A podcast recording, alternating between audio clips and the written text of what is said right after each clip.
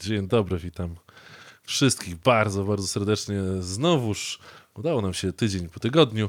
Jesteśmy, ale tym razem z kimś, absolutnie z kimś, przez duże K, tak bym to ujął.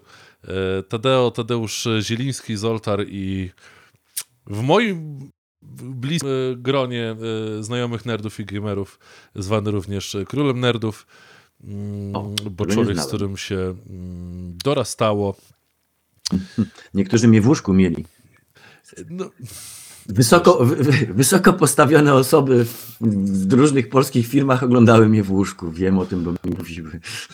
No to znaczy, że spełniamy tutaj sen każdego podcastera, każdego wywiadowca i dziennikarza.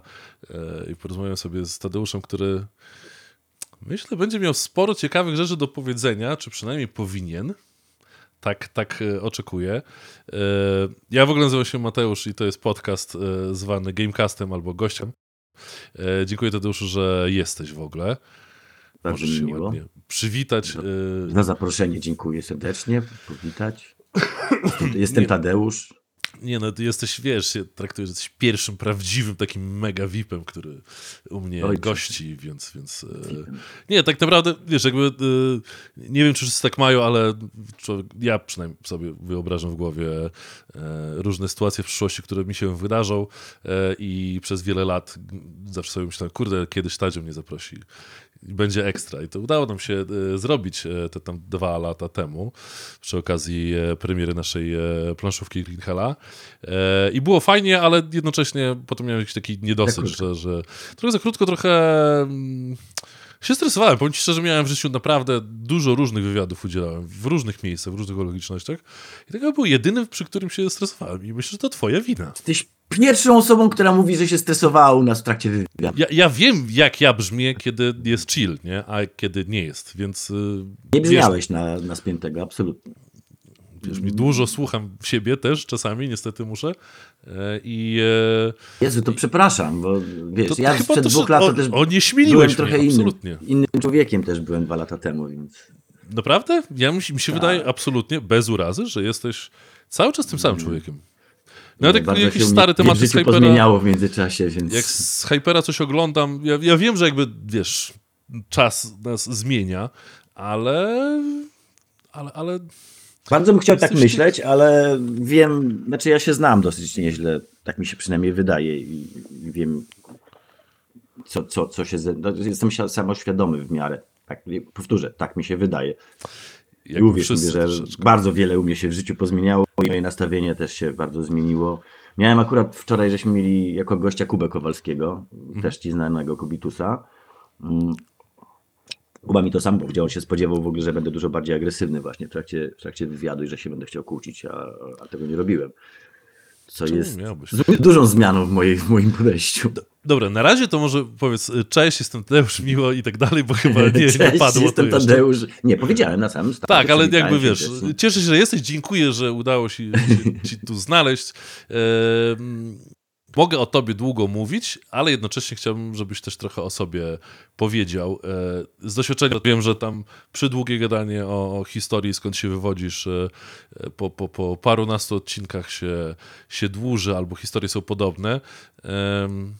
Więc chciałbym po prostu zadać na razie... Szczerze, to nie sądzę, żebyś miał jakiegoś gościa z podobną historią do mnie. Właśnie. To mi się wydaje, że raczej nie ma takiej szansy. Tak, jesteś antytezą nerda w nerdzie, czymś więcej i jednocześnie myślę niespotykanym typem zajarańca, tak bym to nazwał. I... Mówię, zawsze miałeś w moim serduszku specjalne miejsce od tylu lat, bo parę się znamy i parę więcej. Ładnych parę lat. Tam cię obserwuję. Pomimo, że jak się poznaliśmy, to już... Nie wiem, czy ty tak masz, że poznajesz kogoś nowego mniej więcej i wiesz, że będziesz się z tą osobą znał i dobrze klikał przez najbliższe kilka lat. Tak jest, że czujesz... Tak, więc taki feeling absolutnie miałem z tobą i... Ale jednocześnie trochę żałuję, że nigdy nie miałem okazji trochę bardziej cię poznać. No to będziemy mieli teraz właśnie okazję. Tak, i właśnie po to jest ten wywiad, żebyś ty mi powiedział wszystko to, czego nigdy mi nie powiedziałeś. No dobra, zawsze chciałeś, więc... Urodziłeś się... To jest powiedz, Tadziu, zabawne, kim jesteś? Skąd przychodzisz? Urodziłem się w 1976 roku. Czyli to tylko 10 lat przede mną. 47 urodzinki właśnie mi piknęły niedawno. Jestem z Warszawy, tutaj chodziłem do liceum, tutaj studiowałem, tutaj pracowałem przez lata, ale zdarzało mi się z Warszawy wyjeżdżać. Zaczynałem pracę w branży, bo chyba tak naprawdę to do tego, od tego jest warto zacząć, w 95, na przełomie 95 i 6 roku. Tekstem do Gamblera, to była recenzja, właściwie opis gry Ascendancy. I tak mi się udało zaczepić na następnych, ile tam było, od 96 do 99 żeśmy Gamblera robili, czyli 3 latka. I to był takie pierwsze wejście w ogóle jakby w świat gier i to jest właśnie to, czego się już nie da za bardzo powtórzyć, tak? Jak się tam czasem ludzie pytają, jak zacząć pracę w branży, jak ty zaczynałeś, no moja praca w branży się zaczynała w innych czasach. To tak jak ktoś pyta, jak zacząć robić firmę teraz. Jezus, przepraszam, ale... Cześć, kocie. Tak. Kocużyco, nie wiem. To jest Buba. No, dobrze. Dzisiaj tak jest. Zacząłem w Gamblerze, jeszcze tam w międzyczasie zdarzyła mi się pierwsza przygoda z telewizją w ogóle. To był taki program pod koniec lat 90. na TV4 leciało coś takiego, to się nazywało Meta i to była polska wersja programu Giga. Prowadzone było to przez króliczka Playboya, królicę Playboya właściwie. Było tam 8, właściwie nie, takich prawdziwych nerdów, to bym powiedział było nas 3. Jeszcze był Bartek Drabczyk i jeszcze Jacek. Jezus Maria, zawsze zapominam, jak Jacek ma nazwisko. Jackiem niedawno odzyskałem, bo Jacek ma w ogóle nazwisko na Facebooku pisane po francusku, więc to nie jest jego nazwisko. Ale odzyskałem ostatnio właśnie znajomość. To był taki pierwsza styczność właśnie z kamerą, tam się otrzaskałem. To jest bardzo ważny właściwie moment w mojej karierze, bo dzięki temu później, jak tych ładnych parę lat później, 5 lat później, Tomek Kreczmar zaproponował mi pracę w Hyperze. To ja już miałem jakąś podstawę, tak? Już kiedyś pracowałem w telewizji, już się nie bałem kamery, byłem z nią w jakiś sposób oswojony, nie wiem, czego się można spodziewać. No i to na pewno bardzo pomogło w rozpoczęciu pracy właśnie w telewizji, przy Review Terytory, które żeśmy robili przez 6 lat, zrobiliśmy 6 sezonów, ale zrobiliśmy tego o 50 odcinków mniej niż mojego obecnego programu, czyli niż FOPy, a to o tym za chwileczkę. W międzyczasie... Nie, no tak, i ja w ogóle wiecie, że ten wywiad, to nie będzie wywiad, to będzie monolog, który będzie tylko przerywany wtedy, kiedy mi się uda, więc Jezu, nie, jeśli ktoś tęskni za moim głosem, to już możecie się z nim pożegnać, bo Hirkom Stadziu, ale tak, właśnie to jest... To się będę streszczał, potem był jeszcze tak, Axel, absolutnie, 3 minuty. W którym żeśmy robili gazety Komputer Świat Gry i Play Wszystko Gra przez lat 12, od 2000 do 2012, pod kierownictwem m.in. Aleksa Uchańskiego, Marcina Prasnyskiego, no tam wszyscy się przewinęli ze starego gamingu. Kogo sobie zaleczysz? Gulek, Koso, naprawdę, no to Mielu, każde nazwisko, które kojarzycie prawie z tych starych czasów, Rus, Ruszkin pisał przez całe lata tam też do nas. To osoby się jakoś tam przewinęły właśnie przez Axla. To była strasznie fajna przygoda. To też moje główne źródło utrzymania przez 12 lat, do momentu, kiedy prasa drukowana się zaczęła zwijać. Przyszedł rok 2012, kiedy w jednym roku skasowały się pisma growe w Axlu, a w grudniu zamknął się Hyper. No i to był taki moment, kiedy stwierdziłem, że dostałem też propozycję tutaj też od naszych wspólnych kolegów, od Radka Zalewskiego, który przyszedł wtedy, Radek był i Michał Gębicki, którzy wtedy rozkręcali CDPPL, oni mi zaproponowali tam pracę przy rozkręcaniu właśnie tego sklepu, trochę miałem być twarzą tego sklepu. Popracowałem tam rok i tak się poskładało, że ponieważ ja już byłem wtedy bardzo mocno wkręcony w League of Legends, byłem bodaj pierwszym dziennikarzem, stąd się znamy przecież, jakby nie było. Tutaj właśnie jeszcze ten moment, bo to się zahacza. W 2010 roku zaczęliśmy w Hyperze robić program e-sport.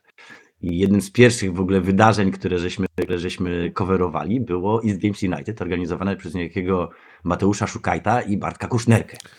That is me. Z tego miejsca bardzo pozdrawiamy tutaj. Tak, nie wiem, kurczę, tak. Bartek wygląda, muszę mu podesłać.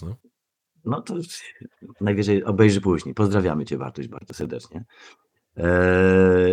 To był moment, kiedy ja już grałem bardzo aktywnie w ligę i byłem takim, wiele osób potwierdza, że byłem pierwszym dziennikarzem, który się tą ligą strasznie zajarał i nawet powiedziałem w 2010 roku, mam na to świadku, że to zobaczycie, to będzie kolejna wielka rzecz we sporcie. No i już tam właściwie 2 lata później to była największa rzecz o sporcie na świecie i to był też rok, kiedy był pierwszy IEM w Polsce, 2013 rok. Mówimy już teraz właśnie po tym, jak pracowałem ten pierwszy rok w CDPPL. No i w lutym 2013 roku miałem niezwykłą możliwość poprowadzenia sceny League of Legends na rzeczonym IEM-ie pierwszym.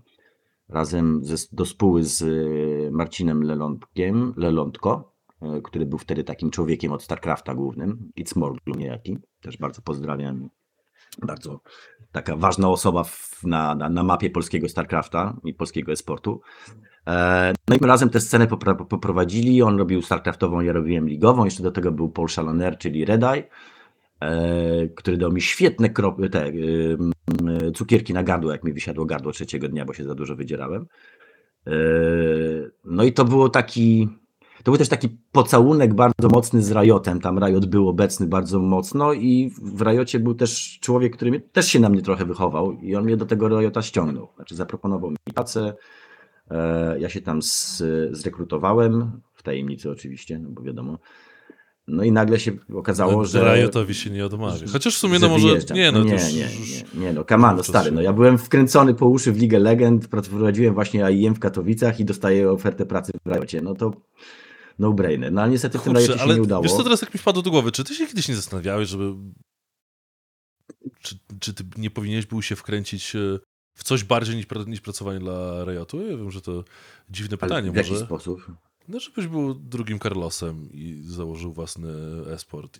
To nie miało absolutnie żadnego sensu i dalej nie ma sensu. I nie, zakładanie teamów e-sportowych. Znaczy wiesz co, ja mogłem zostać streamerem, to była jedna rzecz, którą mogłem zrobić, tylko nie mogłem, bo nie miałem internetu w domu dobrego. Tak? Tutaj to miejsce, w którym teraz siedzę, do 2017 roku, a dodam, że to prawie centrum Warszawy, nie centrum, ale blisko, do 2017 roku miało 10-megabitowy ASL-owy po miedzi internet postawiony, więc tutaj mogłem sobie postreamować, wiesz, pooglądać streamy ewentualnie. To było maksimum, co mogłem zrobić. Masz pozdrowienia od Adriana. Pozdrawiam. Człowieka, który po części wychował moje gamingowe młode czasy, tak cię pozdrawia. O, to miło bardzo. Właśnie, czy zdarza ci się, że chodzisz po ulicy i ludzie cię zaczepiają? Nie, już nie, bardzo rzadko. Ale zdarza się, cały czas zdarzało, nie? Ja to nazywam branie, że mam branie. Miałem brania wielokrotnie i cały czas się to jeszcze zdarza i to są w ogóle strasznie, zwłaszcza teraz to są super przyjemne. Zawsze były, ale teraz są jeszcze przyjemniejsze, no, że ktoś pamięta w ogóle, tak? Bo to już pamiętaj, że to jest jednak pokolenie temu. Ja myślę, że gracze... 2 pokolenia temu, nie? Tak naprawdę ci, którzy... Tak, no, w rozumieniu takim, ale ja jednocześnie trochę traktuję, że te pokolenie dzieciaków, które tam w 11 się tak, to te pokolenie 20 lat. Tak, to te pokolenie dzieciaków, które zaczynało swoje przygody z graniem przy początkach League of Legends, to już mogą mieć już swoje dzieci albo kończą studia, tak? Dzieci, które urodziły się, kiedy ja zacząłem robić Hypera, teraz mają 18 lat. No, tak. Więc dlatego mi chodzi, że to drugie pokolenie tak naprawdę teraz już... Co mi masz rację, tak, oni już teraz mogą robić własne dzieci. Tak, ja jestem twoim pierwszym pokoleniem, jestem pierwszym pokoleniem wychowanym na Tadziu. Tak to się nazywa, myśmy to znaleźli na to nazwę bardzo fajną, bo jakby właśnie tych fanów Hypera nie da się zbić w jedną grupę wiekową. To są ludzie, którzy mają po 40-50 lat, są ludzie, którzy mają po 20, no to ciężej jest znaleźć młodszych, no bo jednak ten program przestał już być emitowany od lat. Ale tak jak mówię, to jest bardzo duży przestrzał, dlatego kiedyś ktoś do mnie podszedł właśnie ten i mówi, że on jest generacja Hypera. Ja mówię, o stary. A, faktycznie, słyszałem. Właśnie żeś mi dał nazwę na naszą, na jakby określenie widzów, którzy oglądali Review Territory. To jest dokładnie pokolenie Hypera, czy też generacja Hypera i to mi bardzo właśnie siadło. I ta generacja cały czas gdzieś się pojawia, ale tak jak mówię, to nie jest tak, że wiesz, ja nigdy nie byłem jakimś super celebrytą. My z Radkiem Nałęczem, z którym robimy program, mamy nasze powiedzenie, że my jesteśmy nanocelebryci. Dosłownie nanocelebryci. Tak, nano. Myślę, że nie obraź się, ale myślę, że jesteś takim trochę antycelebrytą tak naprawdę. Takim trochę Kubo Wojewódzkim, ale który nigdy nie chciał chwycić okazji, która pewnie się kilkukrotnie przez całe twoje życie, albo parę razy się, myślę, że co najmniej pojawiła. Dlaczego nie chciał chwycić okazji? 150 odcinków programu, który z szacunkiem uważam, że jest lepszy. No właśnie o to chodzi. Właśnie o to chodzi, że jakby masz za sobą niesamowity sukces za jakby sukcesem tak naprawdę przez całe swoje zawodowe życie. I tak naprawdę cały czas jesteś gdzieś w jakimś takim nukleusie polskiego game devu czy gamingu, jakkolwiek to nie nazwać. Ale jednocześnie, wiesz, ja myślałem, że tak mi się wydawało parę lat temu, albo jak się poznawaliśmy, że wejdziesz na dużo bardziej celebrycki poziom, że będziesz dużo szybciej prezesem, że dużo szybciej będziesz, wiesz, udzielał wywiadów w Forbesie i tak dalej. Dlatego mi się wydaje, mogę nie mieć racji absolutnie, ale wydaje mi się, że właśnie, tak jak pamiętam Kuba Wojewódzki przy pierwszych gdzieś tam swoich wywiadach, już nie pamiętam u kogo on miał wywiad gdzieś tam 20 parę lat temu i ktoś mu zadawał pytanie, no, dlaczego w ogóle masz prawo mianować się jakimś tam młodym celebrytą? Tak? Ja powiedział, bo chcę, tak? Bo wiem, że dobrze to robię, że ludzie u mnie na wsi otwierają i wiem, że jest mi przeznaczony robić coś więcej. Jakby miał w sobie taką niesamowitą siłę, wiarę w siebie i jednocześnie taki drive do robienia czegoś absolutnie poza skalą i poza oczekiwaniami innych wokół siebie. Nie jestem takim człowiekiem. Ja wiem, po prostu. Wiem, znaczy, jakaś część mnie chciała więcej Tadzia, o tak bym to nazwał. Znaczy ja jestem już mocno zmęczony tym, że mnie znają ludzie, szczerze. To jest, to na dłuższą metę nie jakby... Znaczy ja już nie cierpię z tego jakiejś takiej... Nie wiem, czy to jest radość, satysfakcja, ale to jakby w ogóle celebryctwo mnie nie jara i nigdy mnie nie jarało. Nie mam jakiejś strasznej potrzeby dzielenia się z wszystkimi, nie wiem, szczegółami mojego życia z ludźmi. Znaczy wiesz, no jakby teoretycznie większość ludzi tak ma. Tak? Ustalmy sobie. No, w takim razie... Większość ludzi jest... Podejrzewam, że dlatego, wiesz, jak większość ludzi nie zostałem celebrytą. No. Tak, nie jakby, wiesz, no ale ty miałeś jakby... Ja jestem znany w naszej branży i tak. W naszej branży coś mi się udało na pewno osiągnąć. Mówię naszej polskiej, bo na przykład zachodniej nie jestem znany, mimo że jestem często dłużej w tej branży od bardzo wielu osób, które są znane. No, ale to jakby też jest specyfika. Polska, a nie Ameryka. No jakbyś był na... Podobnym poziomie, podobne rzeczy robił w Stanach, już dawno byłbyś w jakimś innym pewnie miejscu. Tak, zwłaszcza 150. Znaczy ja ukrywam troszeczkę taki smutek, że FOPA, która jest naprawdę świetnym, pod każdym względem świetnym programem. Znaczy mamy fajnych gości, jest to super realizowane przez bardzo profesjonalny team, w bardzo profesjonalnym studiu i mam taki smutek wewnętrzny, że nie jest content, którego ludzie szukają, które ludzi interesuje. Poza grupą, która jest zainteresowana, wiem, że ta grupa jest i to jest całkiem... Mamy fanów absolutnie. Znaczy, ale wiesz, to też nie jest, wiesz, to podcast na setki tysięcy widzów. Tak? Nie chciałbym się podśmiewać z niektórych, ale wiesz, niektórzy twierdzą, że w Polsce jest 14 milionów ludzi, graczy. Więc jak to wychodzi, że 14 milionów graczy w Polsce jest i oni masowo nie oglądają FOP-y? Jak to się dzieje? Wytłumacz nam, Tadziu, jesteś ekspertem i tak dalej. Nie, może po prostu to jest moje przekonanie, że robimy dobry program, on wcale nie jest. Może tak jest. A może po prostu wszyscy trochę żyjemy od paru ładnych lat, bo ja ogólnie jestem optymistą, ale jeśli chodzi o takie postrzeganie naszego rynku... Ja już nie. Zaraz do tego przejdziemy, spokojnie. Daj chwilę. Pomimo optymizmu takiego ogólnego, wrodzonego, wydaje mi się, że od paru lat powtarzam wszystkim, że nie, słuchajcie, nie jest tak ekstra. W Polsce nie ma 14 milionów graczy. E-sport nie jest aż tak olbrzymim zjawiskiem, jak się wszystkim wydaje. Tam wcale nie ma pieniędzy. I branża gier jest trudna, ale jednocześnie i mamy Wiedźmina, i Nightlight, i tak dalej, super sukcesy, milion sprzedanych kopii, ale tak naprawdę jesteśmy tylko jakimś tam fragmentem, dobrze robimy, jesteśmy super rynkiem eksportowym, produktów growych, ale jednocześnie... Ale jednocześnie nie jesteśmy jakoś super rozpoznawani z tego powodu na świecie. I to jest tak, jakby żyjemy wszyscy w tej bańce, że jesteśmy tacy ekstra, wystarczy pojechać na jeden czy dwa eventy za granicą i już ludzie z Hiszpanii to traktują nas jak naprawdę barbarzyńców na białych niedźwiedziach. I dziwię się, że w ogóle mamy komputery, tak? I myślę, że Polska, po prostu jesteśmy tylko i wyłącznie w Polsce i... No to jest trochę ograniczające. Ciężko się przebić, tak. Jest ciężko przebić pewien szklany sufit. No pytanie, kiedy FOPA International? No. Nie zapowiada się.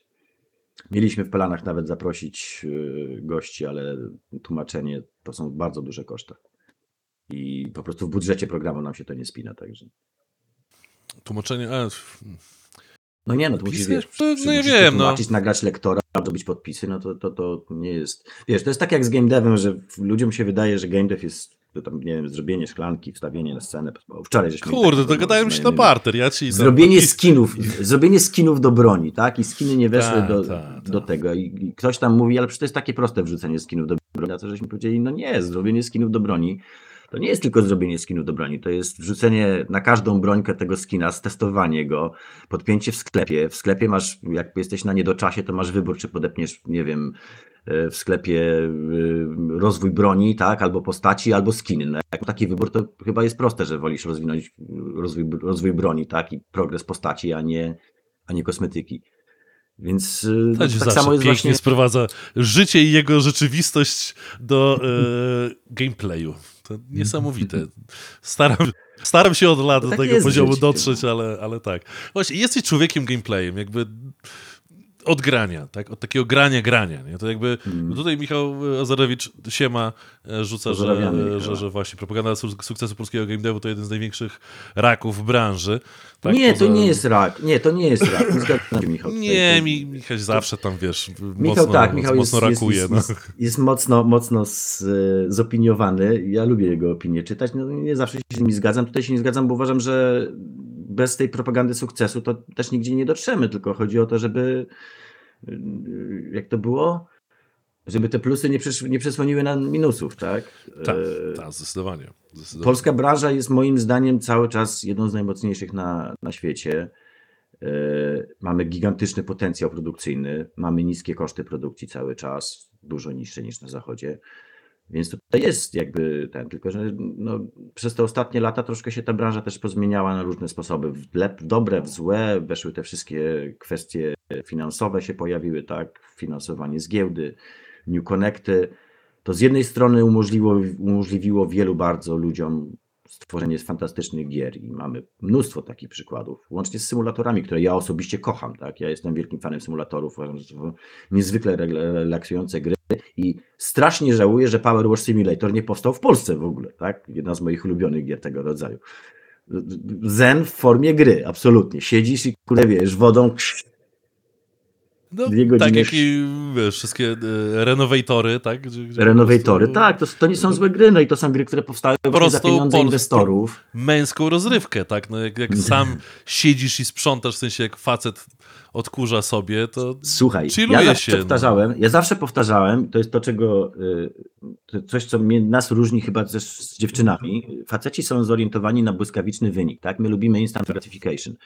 I dlatego ja zawsze lubiłem zmywać i zawsze lubiłem odkurzać na przykład, tak? Ale nie lubię robić prania czy gotować, bo tutaj nie mam instant gratification, tak? Tutaj mam to wszystko rozciągnięte w takim czasie, że tracę jakby ten cel, a ja lubię, przetrę jest czysto, więc dlatego mnie też te powerwashe tak jarają, nie? Że było brudno, jest czysto teraz.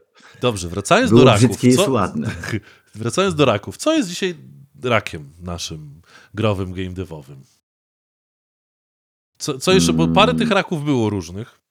I co jest dzisiaj, twoim zdaniem? Bo tego akurat pytania nie zadałem. Wiesz co, ja znowu nie jestem w stanie powiedzieć, czy na przykład kwestie inwestowania, giełdy inwestującej w gry to jest jednoznacznie rak, czy nie rak. Bo tak jak mówię, są z tego złe historie i bez liku jest takich opowieści, gdzie tam zostali ludzie przekręceni, inwestorzy przekręceni, ktoś zrobił rak pula, nie rak pula i wiesz, cuda na kiju. No ale mówię, no z drugiej strony jest też ta strona, która daje nam tym małym studiom możliwość rozwinięcia się i wydania gier i wiesz, no powiedz takiemu, nie wiem, Drago Entertainment, które robiło przez lata bardzo nieudanego MMOsa i wtopiło w nim masę kasy, ale to był ich projekt marzeń, a potem oni zrobili zdaje się, że tego Gas Station Simulator. Stary, ja bym chciał zrobić Gas Station. Ja to też staram się to mówić i studentom na WSF-ie, jak z nimi rozmawiam, i też moim znajomym, młodszym deweloperom. Ja wiem, że oni wszyscy chcą zrobić swoją wymarzoną grę i chcą, żeby ta była na piękna i ten, ale gdzieś mi się wydaje, że równie słuszną drogą jest zrobienie najpierw czegoś, co jest może mało ambitne, ale da pieniądze na operację po prostu, tak. Nie, oni chcą od razu zrobić swoją drugą albo trzecią grę, tak naprawdę. Oni chcą od razu zrobić drugą albo trzecią grę, tak, to prawda. No dobrze, czyli nie masz jakby raka. Nie jestem w stanie, znaczy dobra, jest na pewno rakiem są... O, dobra, mam, ale to nie wynika z game devu, to wynika niestety z Polski, czyli regulacji na rynku pracy. Uważam, że to, że polski rynek jest tak uregulowany, jaki jest, że działamy na umowach o zlecenie, czy B2B, jakimś, wiesz, samozatrudnieniu, to jest wszystko, to jest rakowisko. Okay. Pracownicy nie są chronieni, więc bardzo często zdarzają się sytuacje, w których szefowie to wykorzystują i robią co chcą.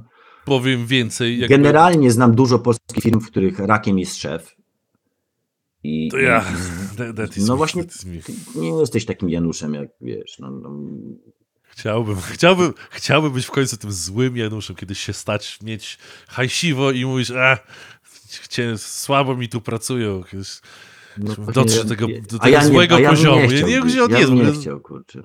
Nie, no wiesz, to ale są tacy ludzie, są ludzie, którzy pomiatają swoimi pracownikami, ich nie szanują i te historie tam, wiesz, one nie są publicznie wyciągane, one bardziej chodzą po kulisach, ale niestety, znaczy wiesz, to się wzięło z tego, że ten game dev się tak porozwijał, że pojawili się bardzo często przypadkowi ludzie. No, są historie gości, którzy robili, nie wiem, kurczę, pracowali w warsztacie, w sklepie sprzedającym, znaczy w sklepie, w fabryce sprzedającej mięcho na przykład, tak? I potem stwierdzają, dorobili się i że oni sobie założą firmę. I potem przekładają polski stosunek pracy i stosunek do pracownika na game devy. No może trochę. Więc to zdecydowanie. Fajnie by było, jakby polski game dev edukował w perspektywie, w szacunku do pracy człowieka, ludzi z innych branż, no ale to rozumiem, że też długotrwały proces. A jednocześnie trochę dodam, że jeśli chodzi o, bo tak, umowy śmieciowe, tak, ale jednocześnie ostatnio od paru osób, no już jakby mających ze sobą kilkanaście lat w pracy w branży, że problemem jest na przykład umowa o pracę, w której masz 30-miesięczne wypowiedzenie i jak się nie zgodzi twój szef, no to tam przejść, no to nie przejdziesz, tak, no bo jakby musisz się zgodzić na to, żebyś wcześniej gdzieś tam odszedł. Nie? I znam ze dwie ostatnie dosłownie historie ludzi, którzy musieli się z tym troszeczkę przewalczyć, tak, bo ale wiesz, zakaz konkurencji jest bardzo często zapisywany w umowach o pracę. Tak. Wydaje mi się, że jednak umowa o pracę jest dużo bardziej uczciwa na końcu niż to, co jest, niż te wszystkie właśnie konstrukcje dziwne, na których stoimy, tak. No okej, dobrze, to jest jakby ciekawy argument, bo faktycznie dawno już tego nie słyszałem, no bo jakby mieliśmy te kilka okresów po kolei, tak, bo giełda, bo tam, prawda, crunch. No w tej branży mało kto zatrudnia na umowę o pracę. Zatrudnia zwykle, jeżeli ma pieniądze unijne i ma wymagania odgórnie narzucone, że musi za te pieniądze kogoś zatrudnić na umowę o pracę, a większość próbuje minimalizować koszta, no, w dosyć oczywisty sposób. Więc tak, jakbym miał wymienić tego raka, to stosunek pracy. Brak związków zawodowych, mimo wszystko też uważam, że to jest zupełnie w Polsce przecież nierozwinięte i jakby znowu, wiesz, no ci pracownicy nie mają... Super byś pasował na szefa związku tego. Ja nie pasowałbym, absolutnie nie pasował. Bo ja nie mam w ogóle takich inklinacji. Ja jestem kreatywem i to mnie przede wszystkim. Najbardziej co mnie jarało teraz, jak żeśmy pracowali przy Slaviku, przy którym niestety już od pół roku nie robię, to było siedzenie na kolach. Ja lubię siedzieć na kolach z ludźmi i z nimi rozmawiać o tym, co oni robią, i feedbackować to, wymyślać, rozwiązywać, wiesz, problemy, no dawać jakiś mój input. To jest fajna rzecz. czym, zanim, bo w sumie nawet nie skończyłeś historii siebie swojego, no ale tak jakby możemy zrobić. Tak, no właśnie, utknęliśmy w 2013. Nie, to nie wracajmy, wrócimy do tego na sam koniec. No. Nie, wrócimy do tego na sam koniec. Co ze Slavic Punkiem? Powiedz mi, co się dzieje się? Slavic Punk wychodzi niedługo, mam nadzieję. Nie wiem dokładnie, dlatego że no jakby nie jestem już w teamie od pół roku i też nie mogę mówić za nich, jaki jest plan, bo nie wiem autentycznie. Na razie pokazali trailerek, który mi się bardzo spodobał. Nie brałem już udziału przy pracach nad trailerem. Bardzo mi się podobało, że zażarł na IGN i że zebrał tam chyba 350 000 odsłon. To jest moim zdaniem duże osiągnięcie. I widziałem też jakby sentyment widzów, tak, bo ja lubię sobie wejść w komentarze pod takimi rzeczami i popatrzeć, jaki jest właśnie ten ogólny nastrój odbiorców i to trafiło chyba, także mam nadzieję, że gra się uda i że się sprzeda. Co to myślisz w perspektywie showgunnersów? Bo dużo w nią włożyłem. A jak to widzisz w perspektywie showgunnersów? Bo to chyba trochę będzie... Shoguners? Co to jest Shoguners? Przepraszam bardzo. No widzisz, no. Od artyficerów. Tak nie. Ale to jest zupełnie inny rodzaj gry przecież. Mówisz o tym, wiem, ale jakby feeling jest, wiesz, no jeden jest taktykiem, drugi jest top-downem, ale...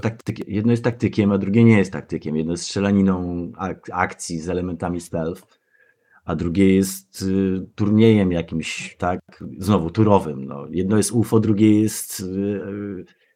Nie chcę mówić Ascentem, bo to nie jest Ascent, mimo że to często było porównywane do Ascenta, to gdzieś tam oczywiście z Ascenta żeśmy brali jakieś inspiracje przede wszystkim w wizualce.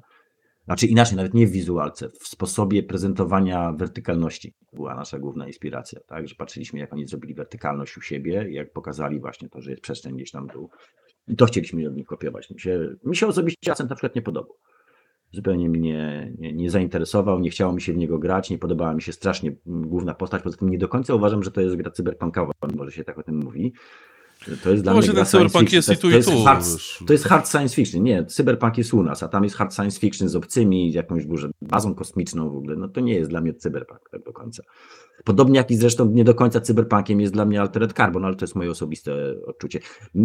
Myśmy się starali zrobić Slavika dużo bardziej w takim klimacie... Slavika, tudzież kiedyś Sybir Punka, ale już teraz Slavika... Kiedyś, no nie, no została zmieniona nazwa, kiedy kacapstwo najechało nam sąsiada, no, krótko mówiąc. Ale mieliśmy z tym bardzo poważny zgryz w ogóle, tak?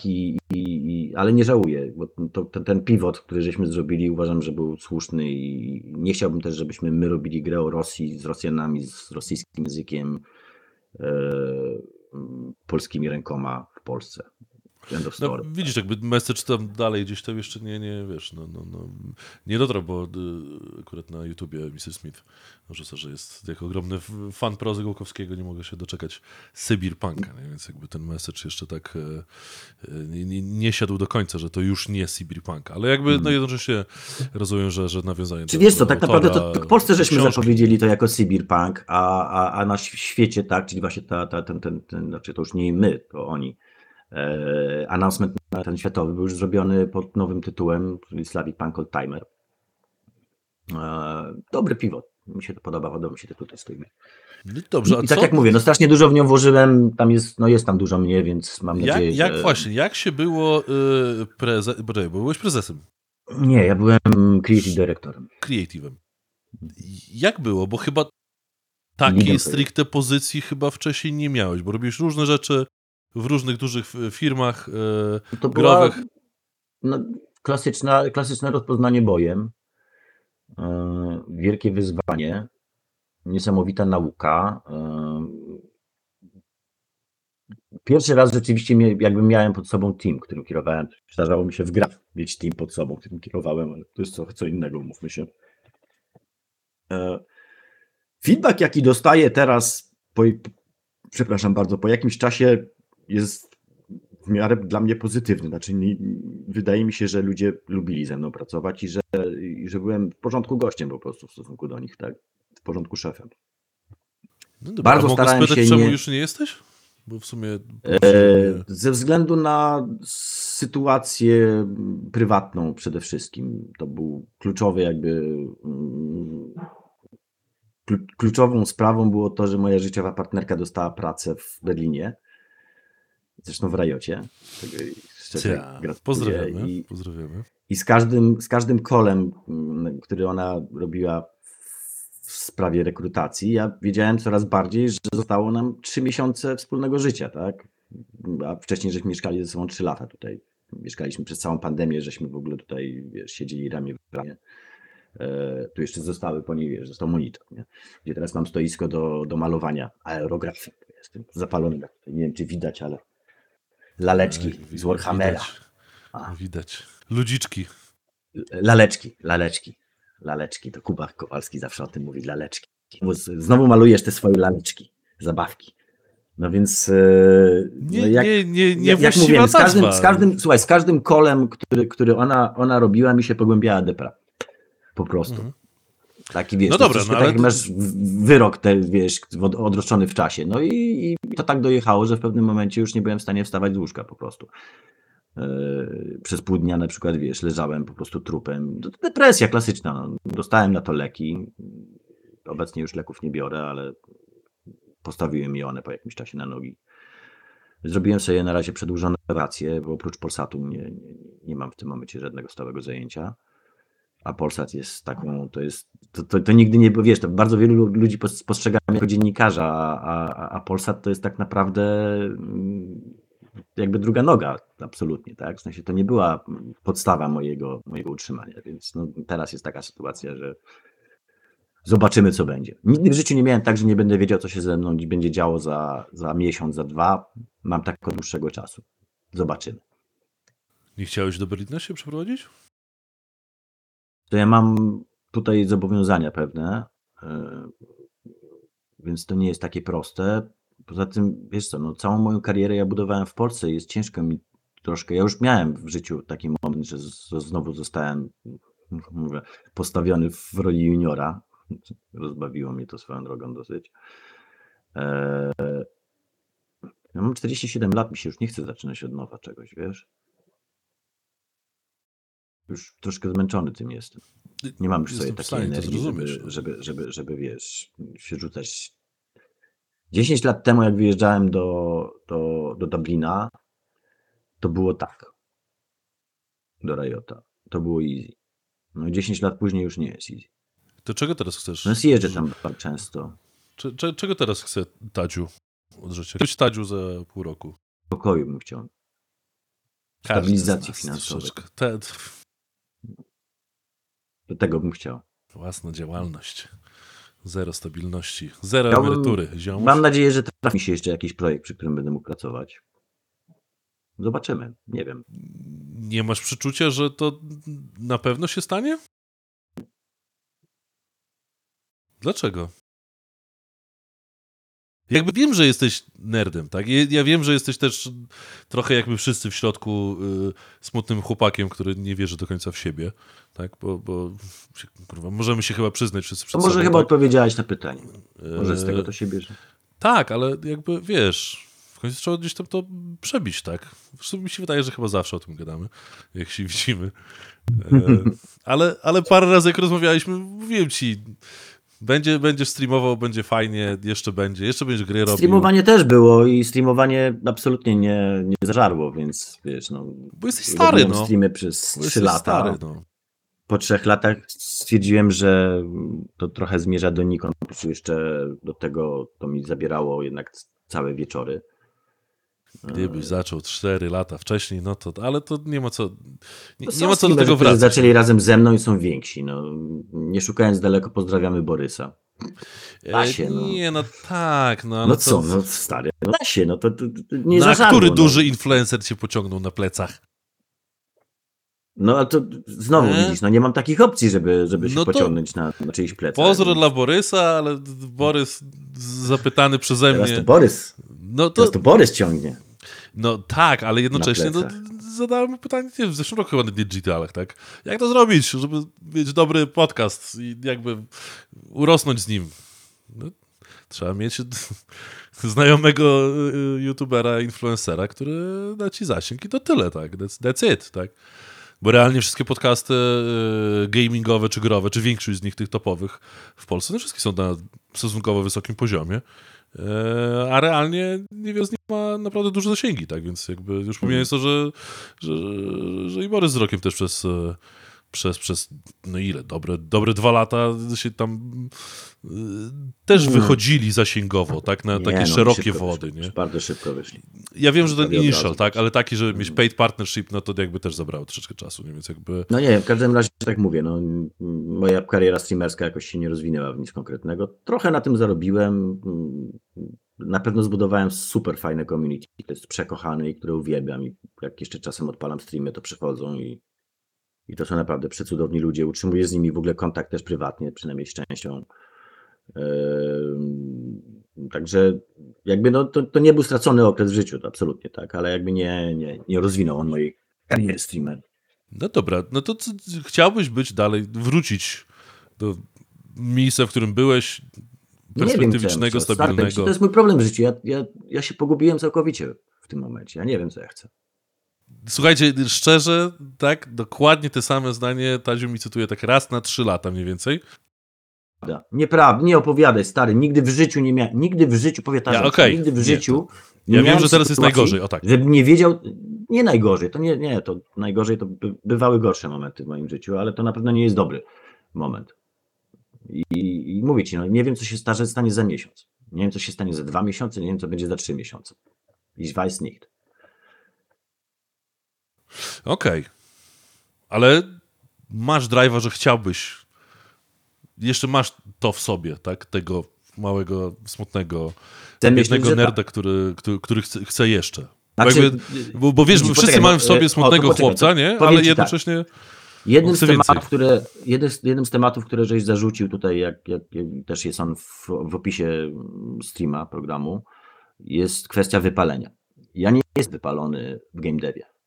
Ja jestem wypalony w pisaniu. W dziennikarstwie się wypaliłem po 16 latach, czułem, że żygam absolutnie. To rozumiem, to mnie, że nikt tego od siebie nie oczekuje. Nie? No. Zawsze mówił stukanie w kamyczki, tak zwane, tak jak o pisaniu na klawiaturze. Ja namiętnie stukałem w te kamyczki przez 16 lat i byłem dosyć w tym sprawny też, wiesz, 200 APM-ów, nie? To jest już dużo. Bo sobie zliczyłem kiedyś, ile jestem w stanie tam wystukać w ciągu minuty. I mówię, no to mnie wypaliło, tak? W sensie już doszedłem do takiego momentu, że już mi się nie chciało po prostu pisać o grach, dalej mi się nie chce, proponują mi tam czasem jeszcze, żebym gdzieś coś napisał. Zrezygnowałem z pisania do PSX Extreme, bo też mnie to męczyło i ta konieczność comiesięcznego napisania felietonu jawiła mi się jako obciążenie, a nie jako coś, wiesz, przyjemnego. Natomiast absolutnie nie czuję się wypalony w game devie, ale nie wiem, gdzie jest dla mnie miejsce w tym game devie. Ja mam ten problem, że ja mam bardzo dużo doświadczenia, o którym żeśmy nie powiedzieli w końcu do końca, bo żeśmy nie przeszli przez cały ten. Odsuń troszkę mikrofon, bo strasznie słychać ten. Sopanko moje. Przepraszam, ale tego jest taki nas. No, ta. To może wrócić do tej historii. Wróćmy do tego, bo tak, to jest trochę moment, ten 2013 też jakby przekształcający ciebie. Rajot się skończył 2012 to był ten moment, w którym się tak naprawdę to wszystko pozmieniało głównie, bo w 2012 zacząłem pracę, pierwszy raz w życiu zacząłem pracę od 9 rano, wiesz, że jechałem na 9 rano i wychodziłem o 17 z pracy. I miałem weekendy. Pierwszy raz w życiu miałem weekendy od czasów, kiedy chodziłem do szkoły. Nie? Nagle się pojawiło w ogóle, wiesz, nowy paradygmat, że tak powiem, życia. W Rajocie się nie udało i powiem ci szczerze, to jest jeden z moich większych bólów dupy, bo nigdy się nie dowiedziałem czemu. Znaczy, nie przedłużono ze mną okresu próbnego. Mam mocne podejrzenia, że to była kwestia imby przede wszystkim, no bo do teraz mi się to odbija jeszcze czkawką i do teraz wraca temat FX imby, który, jeżeli ktokolwiek wie, słyszał, albo nie wie, nie słyszał, to od razu wytłumaczę, był to pierwszy polski patostreamer, a przynajmniej jeden z pierwszych. W tych latach właśnie 2013 on miał po 2,5 tysiąca widzów, więc był olbrzymi, były zawodnik zespołu sportowego. No i był to straszny szkodnik, tak? Znaczy on był wszystkim tym, co nam mówiono, że to nie jest dobre, tak? Szczuł na innych streamerów, grał na cudzych kontach, był toksyczny do granic możliwości. On był takim polskim Ocelotem. I on chyba troszeczkę chciał być polskim Ocelotem, tak? To właśnie na nim się chyba najbardziej wzorował. I myśmy go banowali na moją prośbę, nie moimi rękoma, w związku z czym on napuścił swoich widzów na żonę technika, który go zabanował, która musiała swojego Facebooka zablokować, żeby przeżyć jakby, wiesz, najazd dziczy. A ja na następne 10 lat, czyli do teraz, słyszę uwolnij Fiximbę, no, cały czas, mimo że no, sam się zniewolił, tak? Grał na cudzym koncie na streamie, więc jawnie łamał ten terms of service gry. Myśmy próbowali, znaczy ja próbowałem do niego dotrzeć, jakby tak, wiesz, na takim ludzkim poziomie z nim gadałem tam już na Skype'ie wtedy. On te rozmowy na Skype'ie wrzucił później swojemu community. Także to była beznadziejna sprawa. Wydaje mi się, że na końcu ona bardzo mocno też zważyła na tym, jak community na mnie, jak ta część community przynajmniej na mnie zareagowała i w jaki sposób tam, wiesz, no nie szły mailiki. Znaczy wiem, że szły, bo wiem, że na mnie były skargi. O tym się dowiedziałem. No i tak się zdarzyło, że bodajże w październiku mi poinkowali z dnia na dzień, w ogóle w środę o 15. Następnego dnia zabrałem rzeczy i wróciłem do Polski. Chyba miesiąc później żeśmy zebrali z Irlandii i wróciliśmy do Polski, gdzie akurat już czekała na mnie praca w Redzie. Bo pierwszą rzeczą, jak tylko poinformowałem, że wracam do Polski, to odezwał się do mnie mój serdeczny przyjaciel z Reda, który tam jest od bardzo dawna i jest bardzo ważną osobą. Powiedział, mamy dla ciebie pracę przy mobie, którą robimy tutaj w Redzie. Którą zresztą im swojego czasu wcześniej, jeszcze jak pracowałem w CDP, w jakiś sposób tam konsultowałem, bo oni do mnie podbili tam właśnie ten kolega razem z Adamem Badowskim do mnie podbili z pytaniem, żebym, jak wiedzieli, że ja jestem od Ligi Legend i że się znam na mobach, więc mnie poprosili, żebym tam to jakoś tam ocenił, czy to w ogóle ma ręce i nogi. No i ten projekt istniał i właśnie ruszył jakby w 2013, przełom 2013-14 i do tego mnie ściągnęto. Pracowałem tam przez rok. Po premierze niestety się żeśmy tam rozstali. Premiera się nie udała, więc podejrzewam, że to też musiało troszkę też zaważyć. A to był strasznie fajny okres, bo to było moje pierwsze liźnięcie takiego prawdziwego game devu, pierwsza praca w takiej stricte game devowej firmie. No wtedy projekt to też, wiesz, no fajne miejsce, poznałem tam masę ludzi, z którymi też dalej utrzymuję kontakty i których ubóstwiam, bo to był naprawdę CD Projekt przedwiedźminowy. Nawet mimo tego, że oni tam się crunchowali mocno, to było tak fajne miejsce, tam byli tak fajni ludzie. Na pewno tam były jakieś jazdy, których ja nie słyszałem, albo może nie wiem, zapomniałem, ale generalnie strasznie było to fajne towarzystwo ludzi robiących bardzo fajną grę. No i myśmy robili tam z boczku z troszeczkę innymi rękoma dużo mniejszy tytuł. Ja jestem zadowolony w ogóle z tego Battle Arena. On jak wyszedł, to miał bardzo dobre recenzje. Nas tam pogrążyła recenzja IGN-u, która była artyna. Odsuń ten mikrofon, bo dyszysz. No właśnie, go sobie. Cały czas jestem daleko. Muszę oddychać do góry. Musisz tak. Wdech i bierzesz głęboki wdech i trzymasz. Coś mi to przypomina, ale okej, to jest... Dobrze. No i później po CD Projekcie miałem krótki moment w Poznaniu, gdzie pracowałem w firmie, której nie chcę pamiętać. Bardzo dobrze płaciła, ale to nie było najlepsze miejsce do pracy w życiu. Zresztą tam też miałem, ale tam to akurat ze względu też na miałem strasznie małe mieszkanie, taką ciasną klitkę. Strasznie lubię Poznań, uwielbiam Poznań. To jest jedno z moich ulubionych miast w Polsce. Warszawy, Katowic i... No tak, akurat firma musiała wszystkich zatrudnić z polskiego gamingu. Wszyscy musieli przez to przejść. Wszyscy przez to przeszli. W każdym razie... Ty tylko w Techlandzie nie pracowałeś. Z tych wszystkich takich firm, przez które trzeba się przebić. Jak City, się robiło... No w City, no ale to jakby... No. W 11 nie pracowałem. Co z tego było? No. Ty byś pasował do 11 właśnie. To jest jakby... no, do 11 bym się pewnie odnalazł, bo to też... Fantastyczni ludzie są swoją drogą, strasznie ich zawsze lubiłem. Miłosz pisze, że... Dowiedziałem się ostatnio, że Paweł Feldman ma Chief de... Jak to było? Chief Business Development Officer, CBDO. No tak. No, bardzo mnie to ubawiło.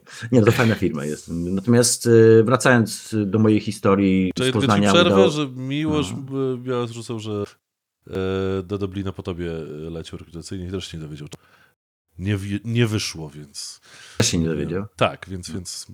Nie chcieli powiedzieć. To jest w ogóle strasznie słabą akcją, dlatego że cała ta firma miała wypisane na sztandarze, że jak ktoś coś przeskrobie, to mu się mówi, za co dostał bana, tak? Jak się dostawało bana w grze, to wiedziałeś, za co dostawałeś bana, żeby... I to było powiedziane, że dostajesz te informacje po to, żebyś mógł korygować swoje zachowanie. I mi tej szansy nie dano, ja do teraz nie wiem, co ja tak naprawdę, wiesz, jakby... Bo na pewno moje osobiste jakieś... Ale słuchaj, tak szczerze się nad tym zastanów. Cechy charakteru też miały wpływ na to, stary. Ja jestem... Zastanów się, jesteś... To potencjalnie wówczas byłeś... Myślę, że chyba najbardziej znanym growym. Ale oni nie chcieli tego najwyraźniej. Oni tego nie chcieli. Ale jakby z perspektywy lat to jest mega smutna i słaba historia, bo człowiek, który był wówczas na pewno jednym z najbardziej znanych, jeśli nie najbardziej znanym dziennikarzem growym. Do tego jeszcze w czasach przedinfluencerskich chyba właśnie takim trochę... No tak, nie no, myśmy byli pierwszymi influencerami. Cornerstone'em polskiej influencerki. Do tego influencer pierwszego kontaktu od kołyski lolowy, tak? I mamy mega rozwijający się rynek, więc mamy na pokładzie kolesia, który no, nie może być bardziej pasujący do tej roboty. Nie, no więc właśnie moim zdaniem ja zastanawiam się, że ja... Ktoś, kto podjął tą decyzję, musiał mieć naprawdę balls of steel albo w ogóle nie wiedział, co się dzieje. Na pewno moje quasi-celebryctwo mi tam nie pomogło. Znaczy fakt, Riot ma wpisane w swoje motto stay humble po dziś dzień. Ja się starałem być humble, ale jednocześnie ciężko jest nie zrobić sobie zdjęcia z 50 czy 100 fanami, którzy do ciebie podchodzą na evencie i chcą z tobą skleić piątkę, zrobić sobie zdjęcie z fistbumpem. Ja te zdjęcia były, wiesz, to też była taka akcja, to też się dowiedziałem, że to był problem na przykład, tak, że po PGA, PGA było moim łabędzim śpiewem, że po PGA ludzie z tych właśnie wyższych szczebli byli oburzeni tym, że na moim wallu jest masa moich zdjęć, gdzie ja fistbumpuję się z jakimiś ludźmi, tak, z fanami, że ja jestem egotykiem i że wrzucam takie zdjęcia, bo mam ego. No ja te zdjęcia wrzucałem nie dlatego, że miałem ego, tylko dlatego, że... Sounds like American bullshit. Tylko dlatego, że mnie oznaczali tam fani, z którymi z każdym z nich zamieniłem słowo, z każdym z nich, z częścią z nich dalej, część z nich jest w ogóle u mnie w znajomych. Ostatnio spotkałem gościa, który był taki, właśnie na IEM-ie w Katowicach w 2013, był taki chłopaczek, który zrobił cosplay Timo i wylądował na scenie głównej razem z profesjonalnymi cosplayerkami, które wtedy w ogóle też wybuchły tak naprawdę, wtedy się zaczął cosplay w Polsce przecież. W ogóle wtedy wszystko się zaczęło, i e-sport, i Facebook, i cosplay, i wszystko naraz. Tak? Bardzo dużo rzeczy się zaczęło od tego 2013. Oczywiście nie zaczął się, bo prawda jest taka, że cosplay w Polsce istnieje już od lat i był świetny od lat i dziewczyny robiły fenomenalne rzeczy, tylko zostały zauważone tak naprawdę i wypłynęły na te szersze wody właśnie po IEM-ie. No i właśnie ten Timo ostatnio do mnie podbił jako dorosły człowiek i żeśmy sobie ucięli pogawędkę, się spytał, czy ja go pamiętam. Ja pamiętam go z imienia i z nazwiska do teraz, także wiesz. Więc jakby to moje celebryctwo, powiedzmy, podejrzewam, że też mi zaszkodziło tam w Rajocie. No w efekcie po pół roku się to skończyło, wylądowałem w Redzie żeśmy robili... Wracając jeszcze szybko ten recap, robiliśmy Deutsche Battle Arena, jestem zadowolony z tej giereczki. Potem wylądowałem na pół roku w Poznaniu, a potem wróciłem do Warszawy, gdzie tam jeszcze była jakaś opcja, ewentualnie zastanawiałem się, czy nie pojechać do Bydgoszczy w ogóle, do Vivida, bo dostałem ofertę. Przepraszam bardzo, ktoś do mnie dzwoni, muszę wyłączyć. To pewnie wiesz, im bardziej odzwanie, chcę się pogodzić. Nie, dziewczyna. No i wtedy się odezwał do mnie Artur Maksara, którego poznałem, żebym sobie przypomniał, jeszcze za czasów Reda na E3, żeśmy tam w ogóle się zbratali i strasznie z Arturem też miałem tak, że wiesz, od razu, z Arturem to jest w ogóle ciężko się nie polubić, jak się go poznaje, ale tutaj ta znajomość bardzo mocno. Ja nie wiem, gdzie poznałem Artura, ale on też nie wie, więc jakby Ja wiem, gdzie Artura poznałem, dokładnie pamiętam. Miłość podpowiada, że to Rita dzwoni. Wszyscy do mnie zaczęli dzwonić, matka dzwoni. Dobra, odbieraj, będzie ciekawszy stream. No. To nie jest ciekawe. No i dobra, i Artur mi zaproponował, żebym dołączył do Hogów. Akurat Hogi w tym momencie pracowały nad Shadow Warriorem II. Poszedłem na spotkanie z Michałem Szustakiem i jeszcze wtedy z Klaudiuszem Zychem. No i dostałem tę pracę. Tak z marszu właściwie. Powiedzieli, że okej, dawaj. Chyba nie musiałem za bardzo czekać na ten, tylko to po prawie takiej, wiesz, instantowej. Zacząłem pracę od września wtedy w Hogach. No i tam spędziłem 5,5 roku, gdzie przeszedłem przez wszystkie możliwe szczeble pracy, jakie sobie można wyobrazić.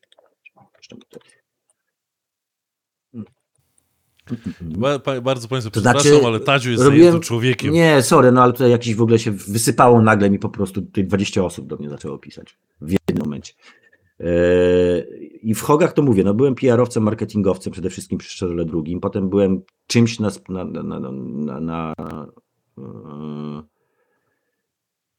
czymś w roli office managera, takiego troszeczkę HR-owca, wiesz, tam po wydaniu Shadowa II była pustka, znaczy żeśmy nie robili żadnych projektów jakiś więc ludzie siedzieli przez długi czas i odpoczywali, tak?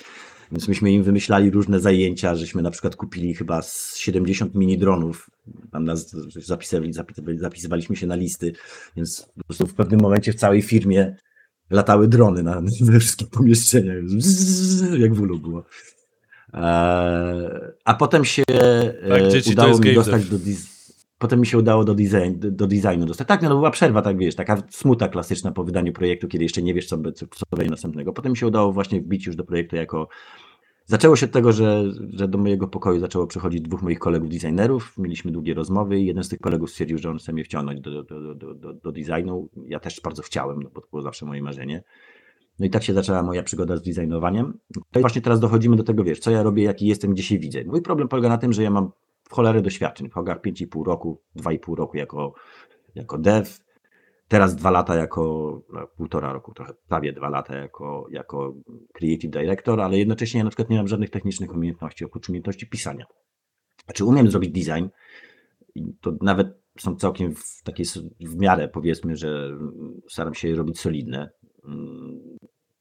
i dobrze udokumentowane, ale ja na przykład nie zrobię prototypu. Ja nie mam żadnych, wiesz, próbowałem się nauczyć Unreal'a i mi nie idzie. Ja się tu czuję za stary na to, nie wchodzi mi do głowy. Więc dla mnie nie bardzo jest miejsce na rynku, po prostu. Dla takich ludzi jak ja się nikomu do pracy nie przydam, bo będą płacili tylko za doświadczenie, które z pewnością mogą znaleźć gdzie indziej albo mają sami, a fizycznie nic do gry nie dodam. Mogę zbalansować, tak, no ale nie napiszę ci nowego karabinka, bo nie umiem. No więc, tak jak mówię, no nie wiem, co się będzie działo. Może po drugiej stronie masz całą listę skilli, które ciężko się wyszukuje. Nie ma żadnych. W game devie. Nie, no stare pisanie tekstów, przepraszam bardzo, copywriting, to jest skill do game devu. Mówię, jedyny mój game devowy, znaczy inaczej, ja się znam na game devie, znam się na grach i dużo o nich wiem, no, ewentualnie jakiś PR marketing. Tak, ostatnio parę razy z kimś tam rozmawiałem o tym, że umiemy robić super gry, ekstra, szkoda, że deweloperzy nie grają w gry, albo nie umieją grać w gry. Tak, to jest. Jakby... A ja gram w gry cały czas i to dużo. No bo ty jesteś graczem, ty jesteś faktycznym graczem, nie jesteś deweloperem, jesteś graczem. Więc jakby... Ale jest takich paru devów, no tu wiesz... No tak, paru devów na ile? 14 tysięcy osób? To tak, no faktycznie, no paru. Słuchaj, tam jest, no. Znaczy inaczej, w tych firmach, które robią dobre gameplayowo gry, ci ludzie, którzy grają, którzy robią te gameplaye, to nie są przypadkowi kolesi, to są goście, którzy grają tak jak ja.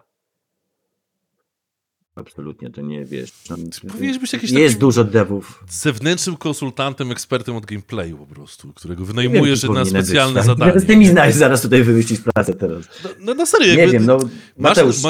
Tak, jesteś mega ziomem, jeśli chodzi o PR-owe, marketingowe, wizerunkowe, wywiady i tak dalej. No tak, nadal, patrz, tyle lat jesteśmy w rozwoju rynku, to nie jest tak, że możesz... Ale nie jest miejsce, gdzie możesz zrobić karierę i pieniądze. I know, brother, no, masz agencję tego, masz agencję, czy też miałeś. Nie, ale chodzi mi o to, że jako spokesmanship, nie PR-owanie, ale bycie spokesmanem realnie. Po tylu latach rozwoju branży nadal nie masz w Polsce nie wiadomo ilu takich faktycznych spokesmenów, nie? Mordo, bo nikt nie ma na to pieniędzy, no. Ale ja to lejmy na to, stary, to jakby... Z całym szacunkiem w życiu bym się nie zatrudnił jako spokesmana. Nie miałbym na siebie pieniędzy. Inaczej. Zastanówmy się, jak już ci robimy sesję HR-ową, Sorry, psychoanaliza pogłębiona. Miał być stream o emocjach. Stary, chciałeś uczciwego uczciwej rozmowy o tym, co u mnie w życiu, masz uczciwą rozmowę, co u mnie w życiu. No. Nie, no to jest mega... Dlatego tak bardzo rozbawiło mnie, bardzo mnie rozbawiło hasło o tym, że wiecznie uśmiechnięty. Przepraszam. No. Ja tak cię kojarzę. Idź i spytaj ludzi na ulicy, tak? Tych, którzy cię rozpoznają, tak? Jesteś mega pozytywnym ziomem. To jest naprawdę duża wartość w tym, że wszyscy jesteśmy smutnymi graczami, tak? Smutnymi, miłymi, nieśmiałymi chłopcami. Ty w tej perspektywie absolutnie się z tego wybijasz. I wszystkie cechy, których standardowy gracz jakby nie ma, ty je wszystkie masz. Ten sznyt, ten... gadkę, ja mam język, jedną cechę. Nie, ja mam kreatywność, jedną cechę. Uważam, tak? Ja uważam, że mam jedną cechę, która mi pozwala na... Ja nie nienawidzę gier. Znaczy nie mam gier, których nie lubię. Może mi się coś nie podobać, może mi się w coś nie chcieć grać. Mogę uważać, że jakaś gra jest słabo zrobiona, ale nie mam na przykład tak, że Fortnite gówno. A bardzo wiele osób grających w gry ma takie fanbojowskie podejście do tego strasznie, wiesz, takie... Tak, bo ty nie jesteś fanbojem gierek konkretnych, tylko zjawiska jako takiego, tak? Nie, ja w ogóle przestałem być fanbojem. Ja już nie jestem fanbojem.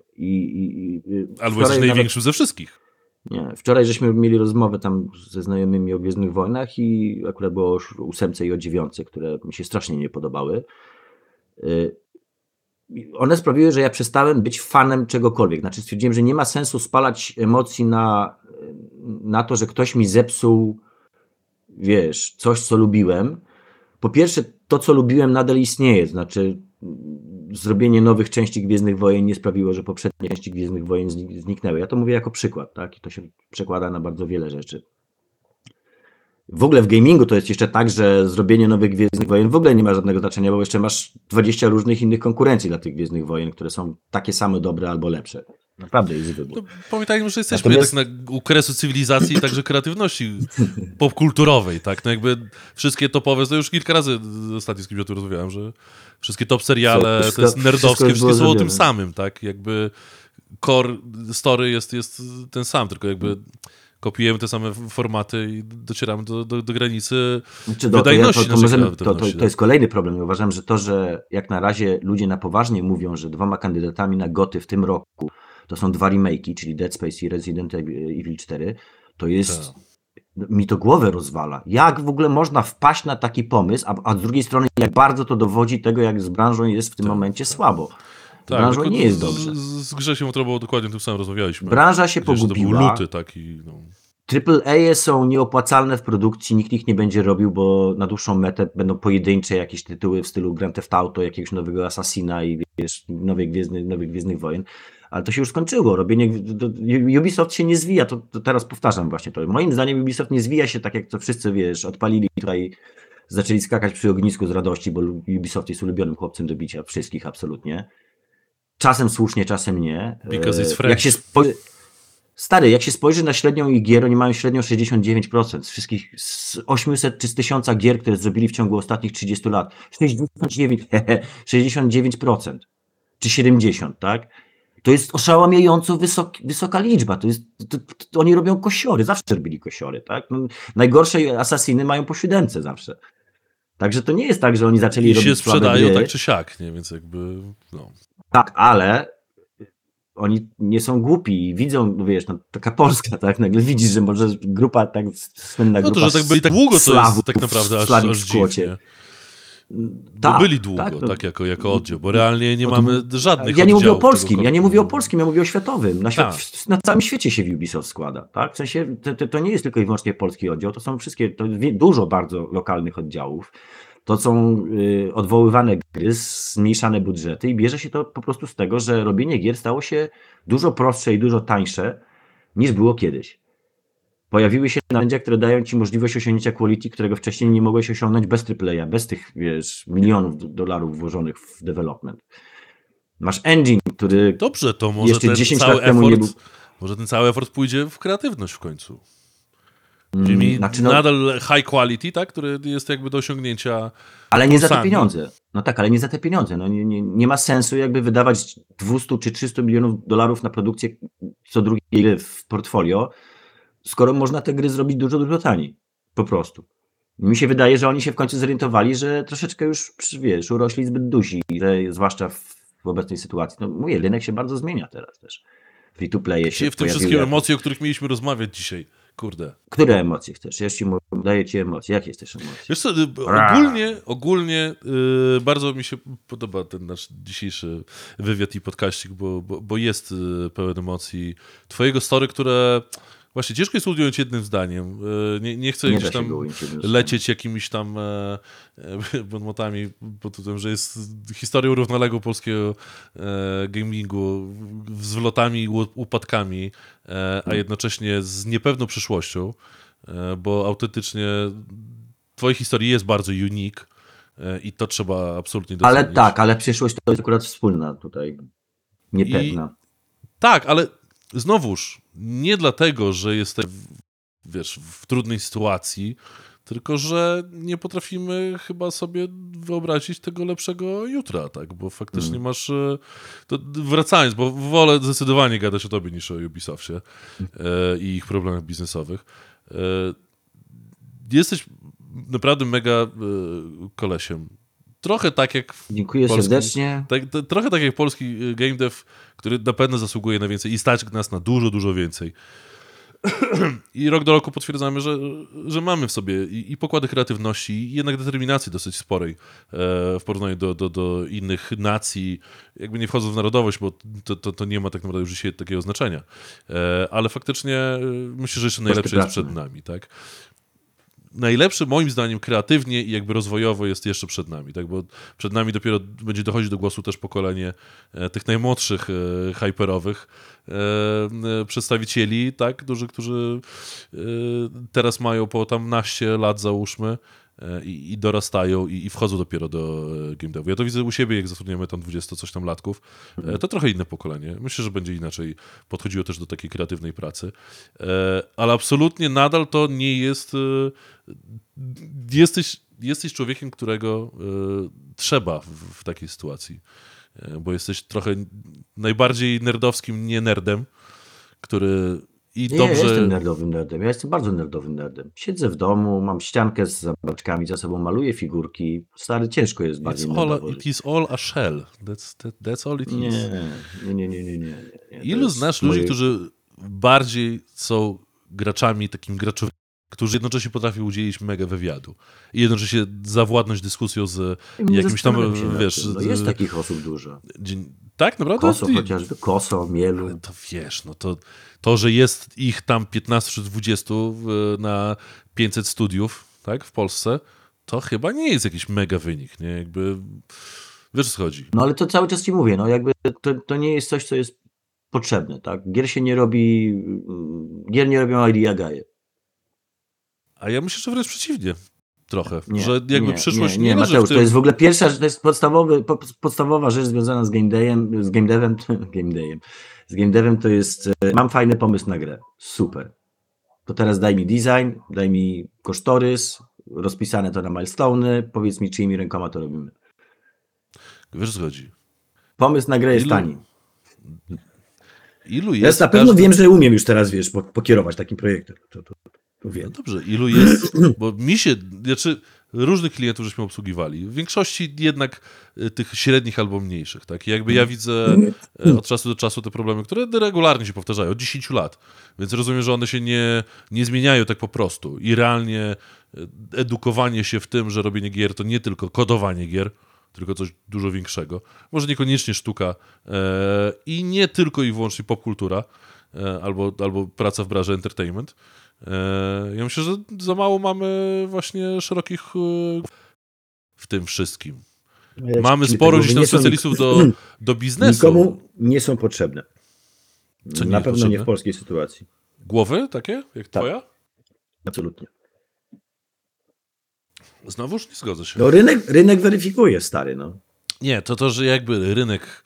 Ale powiem ci więcej, od jednego z naszych wspólnych kolegów usłyszałem dokładnie to samo, że w życiu by mnie nie zatrudnił. Mój przyjaciel, który mnie zna od lat i wie, co ja umiem, powiedział, że absolutnie nie ma na to pieniędzy.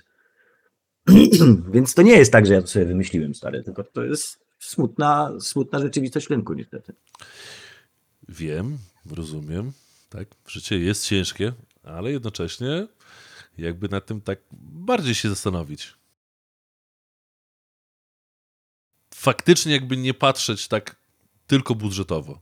Bo myślę, że tego też trochę czasami trzeba się oduczyć w myśleniu tym naszym takim polskim, tak? Bo jakby ktoś tam w Stanach powiedział, że ej, nie zatrudnijmy tej jednej dodatkowej osoby, bo może nam się budżet nie sklei, nie? No to jest żart, to jest żałosny, tak? Jak to porównasz do w polskich realiach patrzysz na każdą złotówkę 20 razy i zatrudniesz ludzi na umowę o dzieło, no. Tak, ale jakby czasy się kiedyś zmienią, w sensie jakby kiedyś musi przyjść... A, nie, to spoko, tylko bo trzeba dożyć jeszcze do tego momentu. Teraz brzmisz jak dziadek. Okej, stałeś się właśnie dziadkiem polskiego gamingu. Ale szczerze, na tym się zastanów. Ile polskich... Jakie są wytyczne, wiesz, HR-owe rozwoju organizacji takie w stylu amerykańskim, tak? To jest właśnie nie mówienie, że nie masz pieniędzy na dodatkowy etat, zwłaszcza, który ma być kreatywny i rozwojowy, tak? To brzmi jak absurd. To w ogóle jest sytuacja w ogóle absurdalna, tak? Jeśli ktoś w szerokiej masie ludzi pracujących w naszej branży, decision makerów, jeśli oni łącznie mówią, nie, takiego Tadzia nie zatrudnimy, bo nie mam na to budżetu, to jesteśmy w mega trudnym miejscu. Nikt nie szuka, to, ale rozumiem, że nikt nie szuka nawet, tak? Nie ma tak, nikt nie szuka creative directora do projektu. Ale ja mogę z miejsca ci podać po prostu 10 studiów, które gdzieś tam z nimi pracowaliśmy i wiem, że oni mogą nie mieć na ciebie budżetu, jako ciebie solo, tak? Ale im absolutnie jest na maksa potrzebny ktoś z konkretnym łbem, który jednocześnie ma bardzo unique feature, że potrafisz ludzi jak trochę Jobs nakręcić do zrobienia tego, co ty chcesz, żeby zrobić. Rozmawiałem z jednym z naszych kolegów, który działa w podobnym, że tak powiem, w podobnej części rynku co ty. Robienie silent reviews w Polsce absolutnie nie ma żadnego sensu. Nikt tego nie chce, nikt nie ma na to pieniędzy, nikogo to nie interesuje. Znowu. Odrę cię absolutnie z tym. Znowu. Nie ma na to miejsca. Nie o to mi chodziło. Troszeczkę mi chodziło o coś w stylu... Ja wiem, że to będzie trochę szczycie gdzieś tam w ten, ale byłbyś takim... Wiesz, jak jest specjalna robota... Nie ma na to... Tak, to konsultant, taki menadżer, wiesz... Nie ma na to pieniędzy... Nie ma na to pieniędzy, nie ma na to potrzeby, nikt nie znajdzie na to kasy, też bym nie znalazł. No mówię absolutnie, ci, no, jakie są realia rynku, mam świadomość tego, gdzie jestem. Więc... Ale czy możesz się ze mną zgodzić, bo wiem, że nie. Ciężko jest Tadziowi się nie. zgodzić z nie, z tym nie mogę, no bo... Ludźmi. Nie, to jest też ja kolejna rozumiem, rzecz, że budżet, ale pomyśl tak zewnętrznie, czy twoim zdaniem w takim polskim game devie, jako zjawisku mega rozwojowym, czy by się nie przydali ludzie tacy jak ty? Wiesz co, bardzo bym chciał, żeby się przydali. Nie, co byś chciał. Czy twoim zdaniem przydaliby ci się tacy ludzie? Czy powinno być takich Tadziów więcej, którzy ciągną z umysłami, swoją kreatywnością, to co mówię, bo raptem dosłownie z paroma twoimi współpracownikami rozmawiałem, jakby ich opinie się zgadzały. Także jesteś mega kolesiem, tylko jesteś po prostu czasami tak bardzo potrafisz przełamać swoim głosem, że jesteś w stanie ludzi do wszystkiego nakręcić, tak? Więc to jest naprawdę mega feature. W ogóle to nie jest bug, to jest mega feature. Jedna rzecz, której się nauczyłem na maksa i to przede wszystkim wielka zaleta Marcina Janiszewskiego, którego z tego miejsca pozdrawiam, który mnie tego właśnie nauczył, to jest umiejętność słuchania feedbacku od ludzi i wydaje mi się też, że przy Slaviku to było widać, że nie jestem osobą, która musi postawić na swoim. Oczywiście były momenty, kiedy chciałem postawić na swoim, uważałem, że to jest słuszna droga i jako creative director taką też rolę widzę, jakby tą powinien robić creative director, tak stukać, tupać nogą czasami i mówić, robimy to tak jak ja chcę, a nie tak jak ty chcesz. Już była mi myśl, co chciałem tutaj pociągnąć. Nie, bo ja nie chciałbym, żebyś pomyślał, że wiesz, że będziesz człowiekiem od silent reviews, nie? Jakby tyle, jesteś much more, nie? No nie, to jest złudne, no stary. Ja zawsze widziałem jakby gdzie jest moje miejsce. Mówię ci, że jestem samoświadomy. Wiesz, jednym z powodów, dla których nie zacząłem nigdy streamować, też oprócz tego, że nie było internetu, było to, że ja wiedziałem, że mnie ten rynek zweryfikuje i że ja nie mam szans w starciu z rokami, rojami, wąziami i tak dalej, tak? Że ja będę miał tych 20 widzów, a oni będą mieli te 2000, nie? A czekaj, zmienię trochę... Więc ja to naprawdę... Zawsze... Daj mi ja mam świadomość tego, gdzie jest moje miejsce. To daj mi to odbić w drugą stronę.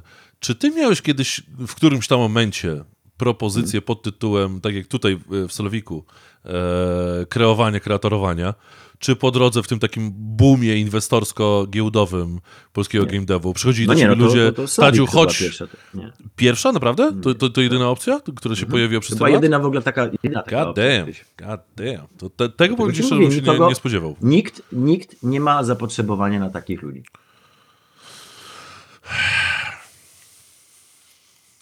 Bardzo emocjonalny stream. Ja się gotuję, stary. Ja wiem, że... Co ja ci mogę powiedzieć? No, czytałeś mojego posta na urodziny. No. Ja poproszę, żeby ktoś dorzucił komenty jakieś, bo ja potrzebuję wsparcia. Ja naprawdę potrzebuję, żeby ktoś wsparł moje serce w tym. Gdzie jest ten czas w ogóle? Bo ja jest wszędzie, bo streamujemy na 4 platformach, ale... Wszędzie jest. Tak, no. Wszędzie jest. LinkedIn, Face, YouTube i tam Twitch też kawałek. Ale YouTube, a jak nie, no to Face i YouTube, audycja. Tak? Bo nie wiem, gdzie siedzą ludzie, którzy oglądają. Wiesz co, komentuję, najwięcej sobie na Face wychodzi komentarze, więc to audycja, tak? Gamecast. Nie? I to tam idziemy na Face. Miłosz mówi, że robimy NFT, nie? Ale no już teraz nie NFT, już teraz AI w jakiejś tam formie, tak? To jest kolejny temat gruby. Powiem tak, pocieszające dla mnie, chociaż to jest niezwykle polskie schadenfreude i bardzo lubię siebie za takie ten, pocieszające jest to, że nie będę sam zaraz w tej sytuacji. Znaczy to nie jest pocieszające, to jest w sumie bardzo smutne, tak? I zaraz się pojawi, ja wiem, jak na przykład spanikowani są artyści w tym momencie. Oni są naprawdę spanikowani. Są dwa obozy, jeden obóz jest Techno Joy, tak? Tu zacytuję, co żeśmy zrobili ostatnio w popie właśnie z Kubą, żeśmy cytowali jednego Izarda, że jest część ludzi, którzy są techno-joy i oni uważają, że to jest super i to będzie świetne narzędzie, a druga część jest techno-fear i oni widzą w tym straszne zagrożenie, bo zabierze im pracę. Zobaczymy. Jakby ja cenię ludzką kreatywność i wierzę mocno w jej siłę niż tylko w technologii. Audycja Gamecast jest, obserwuj. O lub... Jednego fana więcej. O Jezus, widać nas tutaj. No jesteś tam, jesteś. Są komentarze. Widzę. Dwa. No, także jak się zastanawiasz, co u mnie, maluję figurki, gram w gry. Czasem robimy jakiś program. Natomiast do końca tego roku będziemy robili fopę na pewno, więc jest klepnięta już. I to jest też akurat super pozytywna rzecz, bo strasznie lubię robić fopę. Wczoraj miałem najgorszy możliwy, w ogóle to śmieszna akcja była. Znaczy, nic złego się nie stało, ale był to najgorszy możliwy poranek. Znaczy, obudziłem się z jęczmieniem na oku w dniu nagrania, więc słabo. Ja w ogóle nie jestem poranną osobą i jak ja wstaję rano, tak... Oj, to jest bardzo, bardzo się źle czuję. To się fizycznie źle czuję, mam, pełta w zębach. Więc ten poranek był okropny, po czym wsiadłem do Ubera, przejechaliśmy 50 metrów i koleś wjechał obok drugiemu typowi. Więc tak się zaczęła podróż w ogóle już jak byłem prawie, jeszcze nie byłem spóźniony, ale właśnie się zaczynałem spóźniać na nagranie. Na szczęście spóźniła się też pani makijażystka, więc wyszło na spoko. Poza tym Kubi jest cierpliwy, więc wytrzymał. Po czym przyjechał drugi Uber, w którym była cieknąca instalacja gazowa, więc jechałem z otwartym oknem, które mi wiało więźmienia, a tutaj waliło gazem. Tak zanim zapalił zapałkę, to wyjechało w powietrze. Po czym koleś skręcił w złą stronę, więc w ogóle żeśmy jeszcze zrobili kółko, tak? Po czym przyjechałem na miejsce, do czego zmierzam. Wszedłem do naszej charakteryzatorni, które jak ręką odjął. W sensie atmosfera pracy przy FOP-ie, atmosfera pracy z tą ekipą. Właśnie żeśmy też o tym rozmawiali, że nie jestem w stanie zrozumieć, jak można być bucem dla swojej ekipy, jak się pracuje na planie. Nie rozumiem, jak można być takim albo takim którzy mają... Można kląć tutaj, czy raczej nie kniemy? Dobrze, to pip, tak, upierdolony stół, tak, no klasyczne. To nasz oczywiście obiegowy żart, który chyba jest na wszystkich możliwych planach nagraniowych od czasu, kiedy to się wylało. Ja nie rozumiem, pomimo, jak można nie znać ludzi na przykład z obsługi, zaczynają się z obsługi z technicznych, tak? Nie wiedzieć, jak oni się nazywają, nie witać się z nimi, a są tacy ludzie. Więc dla mnie w ogóle to jest to terapeutyczne. Ja idę na nagranie, dlatego jest mi strasznie przykro, że się czuję tam zestresowany, bo to jest absolutnie o 180 stopni inne odczucie i inny feedback niż normalnie dostajemy w programie. Znaczy wszyscy nasi goście. Ale to wiesz, jakby ja może wobec siebie mam jakieś tam oczekiwania też. Jakby... Ale nie robiłeś takiego wrażenia, nie przypominam się, żebyś był tam spięty. To dobrze, to znaczy, że po części i tak zrobiłem swoją robotę, nie pokazując tego, ale to myślę, że to jakby była kwestia... No ale kwestia, tak jak mówię, nagrania mi robią dobrze na głowę bardzo i bardzo lubię tam bywać. Z Radkiem jesteśmy bardzo zgranym duetem. Ta, i bardzo jest to osoba, którą strasznie szanuję. Bardzo, bardzo lubię. Więc wiesz, no tak, to lubię tak. Obecnie dobrze. Obsidius Malex z Blackstone Fortress. Tadziu, trochę już przelecieliśmy się czasowo. Chyba opowiedziałeś wszystko o sobie. Udało się opowiedzieć, kim jesteś, skąd się wziąłeś. Po drodze kilkanaście innych tematów udało się poruszyć. Jednocześnie... No, ale Miłosz rzucił właśnie ewangelista techniczny produktu kontakt. No taki idea man. Sobie poczytasz potem, Tadziu, myślę, że jakiś feedback dla Miłosza. Gdzie? Na fejsie. Nie, no na fejsie to widzę dwa komentarze. A widzisz, bo jest jeszcze leci na Galaktusie na fejsie galaktusowym. A, Galaktus. Jakby, tak trochę oszukujemy, a jednocześnie no. Ale tak, ewangelista w bizdewie pewnie też byś się odnalazł. Ale to realnie czasami to jest to samo. Momentami, jak się tam poszuka. Dziękuję za ten wywiad. Dziękuję ci serdecznie też za dosyć specyficzny był i taki trochę słodko-gorzki, ale jednocześnie... Może takie są najlepsze, stary. Tak, ale może też troszeczkę wszyscy tego tak potrzebujemy na... żeby zobaczyć, że jest jakaś tam zawsze perspektywa na coś innego i jutro jest trochę zawsze lepsze od wczoraj, a jednocześnie zawsze ktoś jest obok, kto może nam pomóc. Więc Tadziu, jeśli będę mógł, to odzywaj się, jeśli czegoś potrzebujesz i zawsze, to chyba też od lat powtarzam, zawsze trzymam za kciuki. Dziękuję ci serdecznie. Wiem o tym i zawsze mam to, wiesz, jakby w takim ciepłym miejscu w serduszku sobie trzymam. Tak, jakby też gratuluję i doceniam absolutnie szczerość, bo było mnie też różnie bywało. No. Znaczy słuchaj, no depresja nie jest słabością ludzie powinni o tym wiedzieć. Nie, tobie nie, ale innym tak, bo jednak to jest cały... Ja się też, wiesz co, to jest najbardziej paradoksalne jest to, że ja się czuję przegrany. Mimo, że nie powinienem. Może nawet jeśli czujesz, to nie musisz sobie wmawiać czegoś więcej. Może wystarczy, że to zownujesz i zaakceptujesz i pójdziesz dalej. Bo może twoją siłą jest jednak taka realne podejście do siebie. Ale faktycznie to, że zobaczymy. Jakby moim zdaniem nadal i też mi się wydaje, że to parę razy o tym rozmawialiśmy, że nie doceniasz siebie. Że masz więcej do zaoferowania niż się wydaje. A mi się wydaje, że mam dosyć rzeczowe podejście do siebie właśnie. Ale bardzo mi miło, że tak mówisz. Zobaczymy. No. Nie, to jakby ja ci mówię na bazie tego, co ja widzę pracując z klientami, tak, którzy chcą wydać grę, zastanawiają się nad wydaniem i tak dalej, są w procesie gdzieś tam drugiej połowy kończenia gry i widzę, czego im zabrakło na początku procesu. Zabrakło im takiego Tadzia, który by parę rzeczy podpowiedział. I nie mówię, że to jest od razu automatyczna droga do twojej kariery, ale jednocześnie widzę potrzebę rynkową, która to nie jest. To jest kwestia dosłownie ostatnich 2-3 miesięcy, że kilka razy to słyszałem. Więc absolutnie... może jak mi się wierzę, w końcu jest... jak mi się pokruszy skorupka i z niej wyjdę, to może się coś znajdzie, ale na razie... Życzę ci wszystkiego najlepszego, tak jak od lat. I ja jeszcze swojej gry takiej nie udało mi się zrobić, ale ty ja swoje też jeszcze nie zrobiłem. Ty już jakby kawałek masz na sobie. Nie zrobiłem, to nie była moja, ja też nie chciałem, to jeszcze skoro jak przeciągamy, to jeszcze przeciągnijmy jeszcze troszeczkę o Slaviku.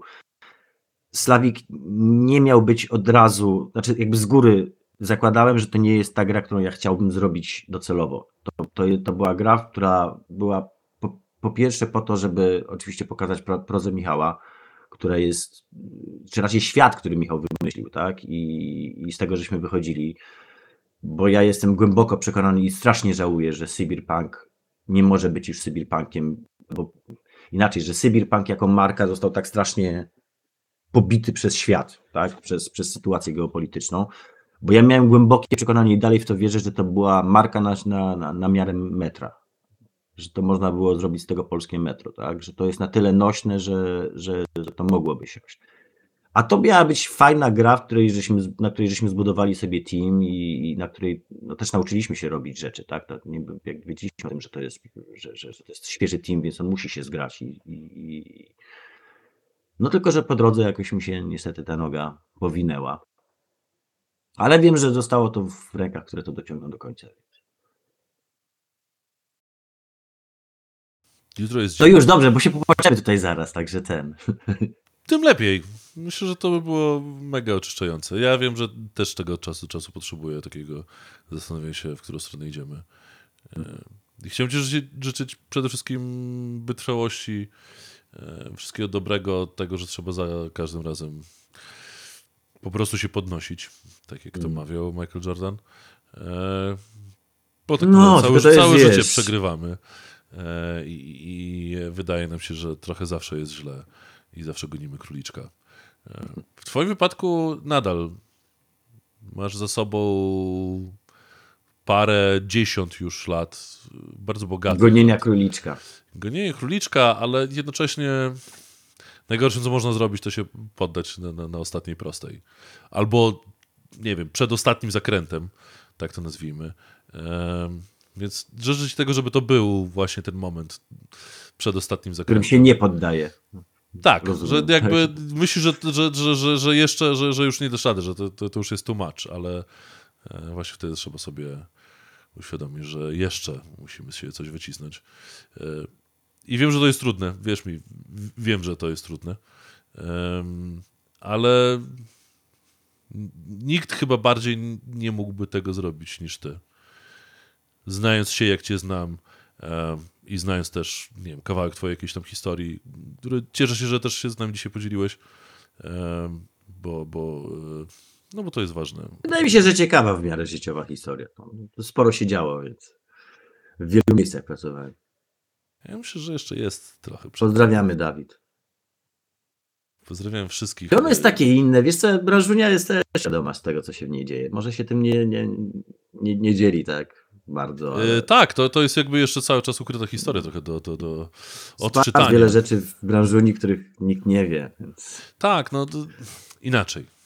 Pewnie o tobie takim też nie wszyscy wiedzą tak na co dzień. Ale może to też jest okazja do tego, żeby powiedzieć wszystkim, że trzeba troszeczkę walczyć.